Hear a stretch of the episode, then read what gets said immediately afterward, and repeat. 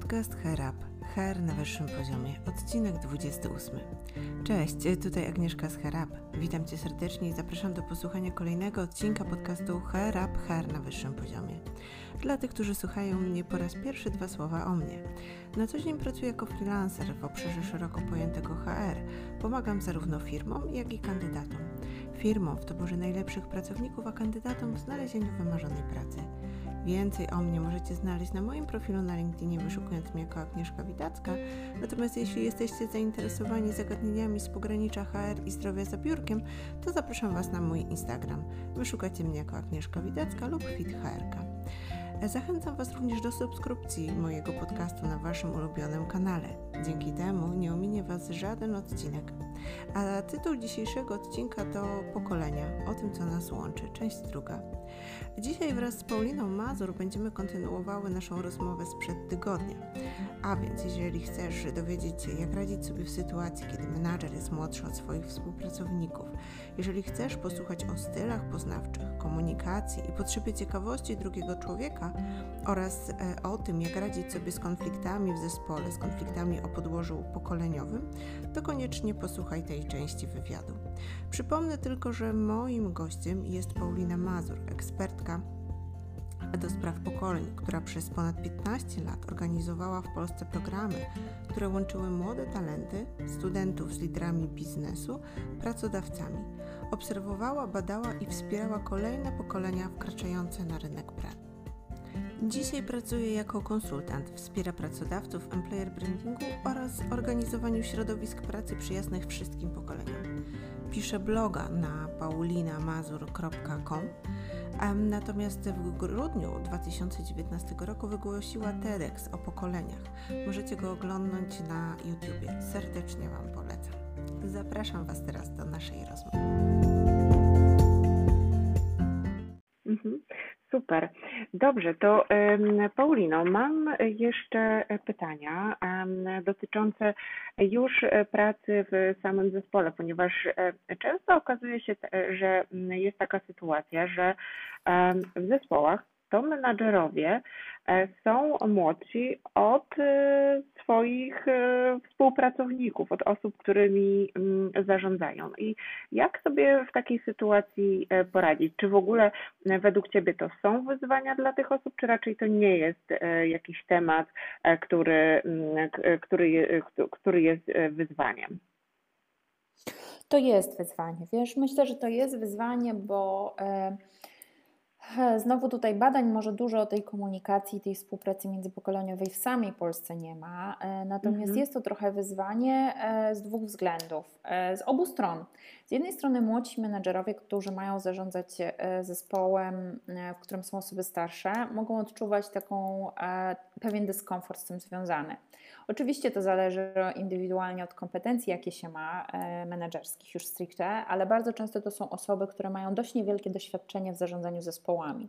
Wiele jest takich przykładów młodych, naprawdę zdolnych talentów, które bardzo szybko awansują na stanowiska menedżerskie, bez też wcześniejszej takiej szkoły w zarządzaniu w ogóle ludźmi, też bez wcześniejszego przygotowania do tego. I trudno jest im zarządzać osobami dojrzał, dojrzalszymi. Mhm. Osoby dojrzałe z kolei, no tu są reakcje różne. No, kiedyś było takie właśnie badanie Randstadu, w którym teoretycznie deklaracja o tym, czy mi przeszkadza młodszy szef, wcale nikomu nie przeszkadza. W sensie jakby większość menadżerów tam dorosłych, baby boomersów mówiło, że mi to zupełnie nie przeszkadza, mhm. e, że jestem w stanie w ten sposób funkcjonować. Natomiast też na pewno są osoby, które nie do końca czują się z tym komfortowo e, i to jest trochę takie właśnie w ogóle wyzwanie dla osób pięćdziesiąt sześćdziesiąt plus, które bardzo często y, przez lata kariery zawodowej awansowały, zdobywały nowe kompetencje, nową, jakby awansowały też pionowo. No i przy zmianach różnych y, rynkowych, czy, czy w ogóle nowych biznesach, które się w tej chwili dzieją, y, z tych stanowisk dyrektorskich schodzą na poziom specjalistyczny. Nie każdy z tym się hmm. dobrze czuje. Myślę, że to też jest jakby coś, y, w czym można pomóc y, pięćdziesięciu sześćdziesięciu lat. Pomóc im e, się odnaleźć też w takiej sytuacji, no bo nie każdy się dobrze z tym czuje, nie, nie dla każdego to jest okej, Znowu, jeżeli podchodzimy do tego też rozwojowo, i, a nie na zasadzie, że to boli moje ego, no to jest to do, do zrobienia, ale to wymaga, no mówię, już takiej bardzo indywidualnego też podejścia do, do tej nowej roli, nowej funkcji, jaką się w życiu obejmuje, i zejścia z, tego, z tych, tych funkcji dyrektorskich i dostrzeżenia też w tym pewnej okazji do nauczenia się nowych rzeczy. Natomiast znowu, wracając do tego mentoringu odwróconego, to też jest fajne, jeżeli, taki, jeżeli miałabym dawać jakąś radę takim młodym liderom, którzy szybko zostają liderami i mają w swoim zespole osoby starsze, to myślę, że warto się też otworzyć i naprawdę posłuchać tych osób dojrzałych, żeby dobrze do nich skierować komunikację. Podsumowując, myślę, że kluczem do tego, żeby sobie poradzić właśnie w takich strukturach wielopokoleniowych, niezależnie od tego, czy mamy młodszego czy starszego szefa, jest zrozumienie stylów poznawczych i sposobów komunikacji tej drugiej strony. Czyli tak naprawdę zastanówmy się, jak ta osoba się komunikuje, jakiej komunikacji oczekuje, a jeżeli tego nie wiemy, to się też o to dopytać. I tutaj gorąco zachęcam. Kierujmy się przede wszystkim ciekawością dla tej odmienności, bo warto jest poznawać też właśnie te różne punkty widzenia, nie obrażać się, nie brać wszystkiego na poważnie, nie dopatrywać się wszędzie oznaki braku szacunku czy roszczeniowości, tylko po prostu się w te pewne rzeczy wsłuchać i uzbroić w pewną cierpliwość, no bo nie każdy, z kim będziemy rozmawiać, będzie nas... będzie dokładnie odbierał naszą komunikację tak, jak my byśmy ją odebrali. Więc tu znowu przy tych, zwłaszcza tych młodszych szefów, myślę, że muszą po prostu też trochę z ciekawością podejść do tych i cierpliwością do tych starszych osób i z nimi po prostu też więcej rozmawiać, żeby zrozumieć tak naprawdę, no jak się potem lepiej porozumieć. I ta komunikacja będzie tak naprawdę, myślę, takim najważniejszym elementem i pierwszym, pie, pierwszą rzeczą, którą trzeba, nad którą trzeba popracować, żeby móc dalej pracować. Super, czyli komunikacja i ciekawość drugiej osoby to jest tak naprawdę podstawa tego, żebyśmy dobrze mogli funkcjonować w naszym środowisku, prawda? Myślę, że tak. Wszystko trzeba mhm. zacząć od ciekawości, przekuwać uprzedzenia mhm. na ciekawość. Mhm. Mam jeszcze jedno pytanie dotyczące właśnie pokoleń, ponieważ zauważyłam, że na swojej stronie piszesz, że siedemdziesiąt procent konfliktów w miejscu pracy ma podłoże pokoleniowe. I chciałam zapytać, w sumie może to jest takie pytanie trochę oczywiste, ale zadam je. Czym to tłumaczyć i jak temu zaradzić? Wiesz co, tłumaczyć to e, chyba e, właśnie pewnymi trochę. różnicami, pewnymi, ale nie, to jest dobrze, że o to pytasz, bo to fajnie jest, myślę, podsumować. Tłumaczyć to można pewnymi różnicami też w oczekiwaniach właśnie i w dążeniach. W dużej mhm. mierze te konflikty pokoleniowe, na które ja właśnie wskazuję, te siedemdziesiąt procent, one dotyczą takich badań, w których głównie się wskazywało na to, że milenialsi i zetki są bardzo głodne szybkiego rozwoju i szybkiego awansu, co niestety doprowadza pokolenia dojrzałe do pewnej frustracji. E, frustracja związana jest z tym, że przecież no ja musiałam tyle lat pracować na swoją pozycję i e, tak, na, żeby zdobyć tą, a nie inną rolę. A tu nagle młodsze pokolenia przychodzą i one chcą szybko, wszystko, naraz i w ogóle od razu być menedżerami. I ja potrafię się też z tym utożsamić i, i, i z, takim, z takim punktem widzenia, bo sama muszę przyznać, że jak zaczynałam pracę zawodową, to bardzo szybko zaczęłam mówić, och, ja w ich wieku to. To było wręcz mhm. śmieszne, kiedy dwudziestosiedmiolatka obraża się na dwudziestoczterolatków, że są roszczeniowi, mając raptem trzy lata różnicy, ale rzeczywiście tak też było na początku, bo ja się wywodziłam z tego pokolenia, które musiało ciężko pracować w nadgodzinach mhm. i miało ogromny szacunek do pracodawcy. No, po prostu pracodawca to był za nogi złapany i trzymany cały czas i nadgodziny to była rzecz oczywista, a tu nagle, jak na uczelnię wracałam czasami na szkolenia, pomagać studentom w różnych tematach, to studenci się mnie pytali, a dlaczego Pani sądzi, że Pani jest normalna, że Pani pracuje w nadgodzinach? Mhm. Serio, dostałam takie pytanie. I ono mi też tak dało do myślenia, no mm, faktycznie, nie wiem dlaczego uważam, że to jest normalne, ale tak mnie po prostu nauczono i, a, i wychowano.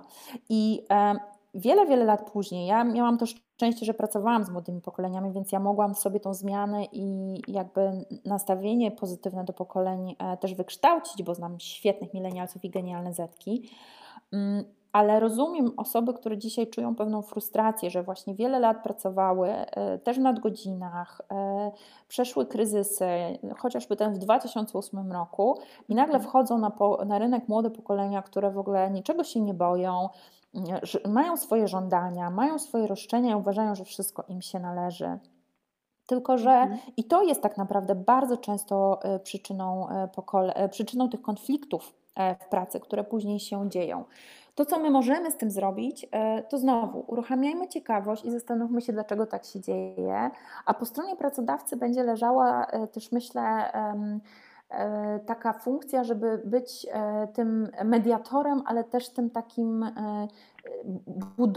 budowniczym tego środowiska, które będzie łączyło te pokolenia, tak? Czyli właśnie sięganie po mentoringi odwrócone, po robienie zróżnicowanych zespołów, po tworzenie różnych wydarzeń, ale też pod, po, podbudowanie dialogu międzypokoleniowego, tak? Czyli na przykład mm-hmm. szkolenia właśnie ze zrozumienia innych pokoleń, warsztaty oparte na poznawaniu innych pokoleń, innych pracowników, grupy dyskusyjne, tak? Włączenie pracowników wszystkich pokoleń W pewne, w pewne procesy i w pewne tworzenie nowych rozwiązań też dla siebie, tak?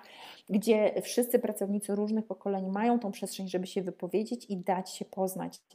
Tych rozwiązań jest kilka i myślę, że warto, warto je realizować, bo my nie mamy innego wyjścia. My będziemy, my funkcjonujemy w zespołach wielopokoleniowych i w tych zespołach funkcjonować będziemy. Warto, żebyśmy funkcjonowali korzystając na tej wielopokoleniowości, a nie generując niestety... Mm, Niestety te konflikty, które tak, tak dzisiaj są częste. Czyli tak naprawdę z tego, co mówisz, bardzo mi się to podobało. Najważniejsze jest to, abyśmy szukali właśnie tych spraw, tych rzeczy, które nas łączą między pokoleniami, prawda? Które są dla nas wspólne. Tak, abyśmy szukali połączeń i abyśmy włączali też wszystkie pokolenia, bo mhm. zaczęłyśmy, zobacz, naszą rozmowę o employer brandingu, o marketingu rekrutacyjnym i rozmawiałyśmy o tym, że nie ma pięćdziesiąt- i sześćdziesięciolatków w ogłoszeniach rekrutacyjnych. Mhm. Że są młode, dynamiczne zespoły, z których właśnie osoby w wieku pięćdziesiąt do sześćdziesięciu lat, jak widzą, że ich pracodawca publikuje tylko i wyłącznie ogłoszenia skierowane do młodego, dynamicznego zespołu, no mają prawo nie czuć się komfortowo, mają prawo już czuć się dyskryminowane i niestety to będzie też prowadziło do pewnej nieufności później do pracodawcy, ale też do tych młodych pokoleń, no bo taka osoba może się zwyczajnie w miejscu pracy czuć w pewien sposób zagrożona, a to będzie nas już dalej prowadziło do konfliktów. Dlatego warto, żeby pracodawcy dbali też o włączenie, zauważenie tych dojrzałych pokoleń. Ja też dużo mówimy o docenieniu i o tym już dzisiaj powiedziałyśmy, mhm. ale myślę, że tego docenienia jest nigdy za mało, bo do, młode pokolenia Pokolenia potrzebują częstego docenienia, ale nie zapominajmy, że te dojrzałe pokolenia nadal tutaj są i one też chcą być doceniane, tym bardziej, że za nimi jest wiele lat pracy, wiele lat poświęceń i one też na to docenienie jak najbardziej zasługują i warto, żebyśmy korzystali z tego potencjału, jaki oni mają, z tej wiedzy, z tych doświadczeń. To jest już, nie chcę, mówię, indeksu P W C przywoływać, ale no myślę, że każdy z nas sobie zdaje sprawę z tego, że naprawdę od osób dojrzalszych można się wiele nauczyć i to jest ogromny, niewykorzystany potencjał. Mhm. Nie wiem, co będzie teraz. Jeśli pozwolisz, dodam tylko te kwestie mhm. pandemiczne do tego wszystkiego, bo ostatnio miałam z moimi studentkami taką rozmowę na pokoleń w miejscu pracy i doszłyśmy do wniosku, że tak naprawdę dla pokolenia Z i też dla młodszych milenialsów obecna sytuacja jest pierwszą sytuacją kryzysową w życiu. Tak. I to też jest tak, że my trochę nie do końca potrafimy, myślę, przewidzieć motywację i oczekiwania pokoleń na najbliższe miesiące, bo to, co nas zaczyna też łączyć, to poczucie, potrzeba poczucie stabilności i potrzeba odzyskania bezpieczeństwa. I nawet to się zmieniło w wynikach badań motywacji pracowników do zmiany pracy, też pracuj puszczał nowe wyniki na ten temat, była na pierwszym miejscu. Oczywiście atrakcyjne wynagrodzenie jest zawsze na pierwszym miejscu, mhm. ale tam drugie, trzecie miejsca to były takie pozycje typu możliwości rozwoju, work-life balance, a ta stabilność i poczucie bezpieczeństwa w pracy było raczej czwarte, piąte. W tej chwili wysunęło się na pozycję drugą, niezależnie od pokoleń, co też jest związane z okolicznościami, które się zmieniły. I wydaje mi się, że też my będziemy musieli chyba na nowo przebadać wszystkie pokolenia pod kątem motywacji i oczekiwań e, za parę miesięcy, ponieważ młode pokolenia niestety e, nabierają, dostają w tej chwili taką trochę lekcję od życia, um, co mm-hmm. mówię z ogromną też jakby ogromną przykrością i żalem, bo, bo, bo nigdy bym nie życzyła im tego, um, ale pierwszy raz y, tracą pracę, nie mają środków do życia. Bardzo często młode osoby w tej chwili, szczególnie te zatrudnione, zobacz, w branży hotelarskiej, gastronomicznej, tak. turystycznej. Przecież to są bardzo młode osoby, które nie mają zaplecza finansowego, nie mają porobionych oszczędności, które do tej pory naprawdę mogły podróżować, wszystko było dobrze, rynek się rozwijał pracy, nagle tracą grunt pod nogami. I myślę, że dla tego najmłodszego pokolenia w tej chwili może, może ich dotknąć tak duża zmiana, że wszystkie te e, poglądy i wszystkie te badania, które mamy na temat ich oczekiwań i motywacji, trzeba będzie po prostu przeprowadzić jeszcze raz. Bo mhm. e, może się okazać, że to oni najbardziej będą potrzebowali w tej chwili wsparcia, bo znowu pokolenia baby boomers czy iksy już są trochę do trudnych sytuacji w życiu przyzwyczajone i z takimi sytuacjami miały do czynienia. Zetki nie miały. Jeszcze jedno ciekawe badanie wskazuje na to, że podobno najpoważniej dzisiaj do tej sytuacji kryzysowej podchodzą milenialsi, wyobraź sobie. Czyli o, ci, którzy naj... tak, ci, którzy dzisiaj najbardziej e, przestrzegają reguł, nie wiem, noszą maseczki, dezynfekują Aha. ręce, to są milenialsi. Nie jeżdżą mhm. do sklepów na zakupy, ponieważ oni naprawdę odczuwają powagę sytuacji. Mhm. Wydawałoby się roszczeniowi, leniwi milenialsi, a tu proszę, jaka odpowiedzialność. Więc wiele mhm. rzeczy nas, myślę, dzisiaj o pokoleniach i przez kolejne miesiące będzie naprawdę bardzo zaskakiwać. Mhm. Paulino, to ja w takim razie z naszej dzisiejszej rozmowy to, co wynoszę, to e, chyba właśnie to, co powiedziałaś e, kilka minut wcześniej, czyli komunikacja i ciekawość, żeby na to przede wszystkim postawić e, w kontaktach z osobami e, z różnych e, pokoleń, bo to tak naprawdę da nam e, możliwość lepszej współpracy z poszczególnymi osobami. Także tak. bardzo, bardzo, bardzo Ci dziękuję za te wszystkie informacje. Mam jeszcze dwa pytania, może nie do końca związane z naszym tematem, a może się okaże, że, że, że również to jest związane. Jedno pytanie dotyczy polecenia jakiejś ciekawej książki na najbliższe tygodnie. Czy jest coś, co, co poleciłabyś słuchaczom podcastu H R Up? Wiesz co, ta, myślę, że tak. Mam właściwie dwie książki, które ostatnio przeczytałam i, i, i które tak darzę ogromną sympatią. Mhm. Jedna to jest pewnie znana w większości słuchaczy, Brené Brown. Jest taka pozycja Dary niedoskonałości, jak przestać się przejmować tym, kim powinniśmy być i zaakceptować to, kim jesteśmy. Mhm. I tam, słuchajcie, można trafić na takie bardzo fajne, mądre zdanie dotyczące tego, że e, świat e, potrzebuje ludzi, którzy lubią to, co robią. Mm-hmm. I to mi się bardzo, bardzo podobało. To taka przyjemna e, książka. Natomiast druga, e, druga pozycja, którą bym e, poleciła, może nie tak oczywista dla biznesu, to Franz de Waal, e, jest taka pozycja Wiek empatii, jak natura uczy mm. nas życzliwości. Na okładce jest goryl e, z ptaszkiem na ręku. Bardzo piękna książka opisująca wiele e, przykładów e, ze świata zwierząt, które udowadniają, mm. że tak naprawdę empatię to my, słuchajcie, mamy w genach. Trzeba ją tylko po prostu odpowiednio rozruszać. Mm-hmm. Więc to też polecam. Bardzo fajna, e, fajna lektura, ciekawa. Super, bardzo dziękuję. No i na koniec chciałam Cię zapytać, gdzie możemy Cię znaleźć, jak można się z Tobą skontaktować?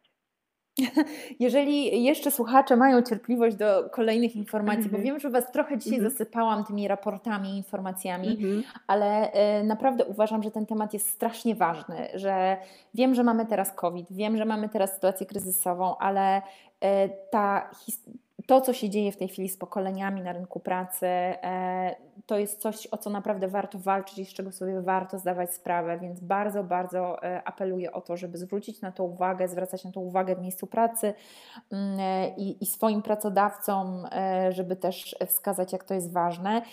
Jeżeli chcecie mnie słuchać albo czytać, to ja bardzo zapraszam na moją stronę internetową paulina mazur kropka com.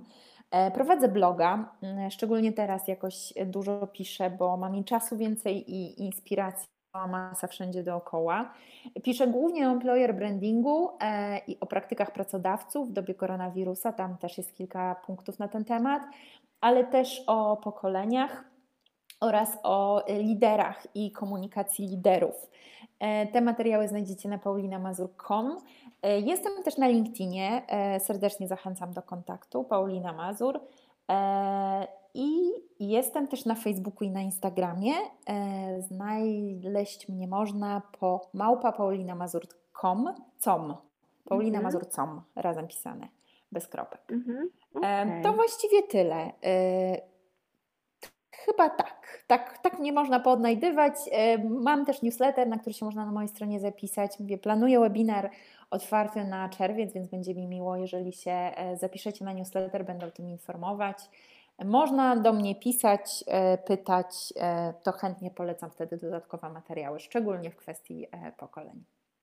Super, Paulino, jeszcze raz bardzo, bardzo Ci dziękuję i mam nadzieję, że będziemy miały okazję spotkać się na jakimś spotkaniu już offline'owym. Serdecznie dziękuję. O, ja Cześć.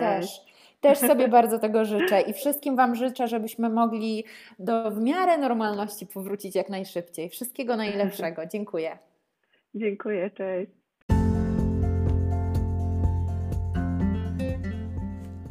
Właśnie zakończyłam moją rozmowę z Pauliną. Jeżeli temat diversity jest dla Was również interesujący, to śledźcie moje działania w social mediach, bo obiecuję, że to nie był ostatni odcinek z tego cyklu. Temat diversity będzie pojawiał się od czasu do czasu w podcaście H R Hub. To tyle, co dla Was dzisiaj przygotowałam. A jeżeli chcecie posłuchać o czymś konkretnym, napiszcie do mnie. Postaram się odpowiedzieć na Wasze potrzeby. Serdecznie Was pozdrawiam i życzę Wam zarówno dobrego dnia, jak i dobrego całego tygodnia. Cześć!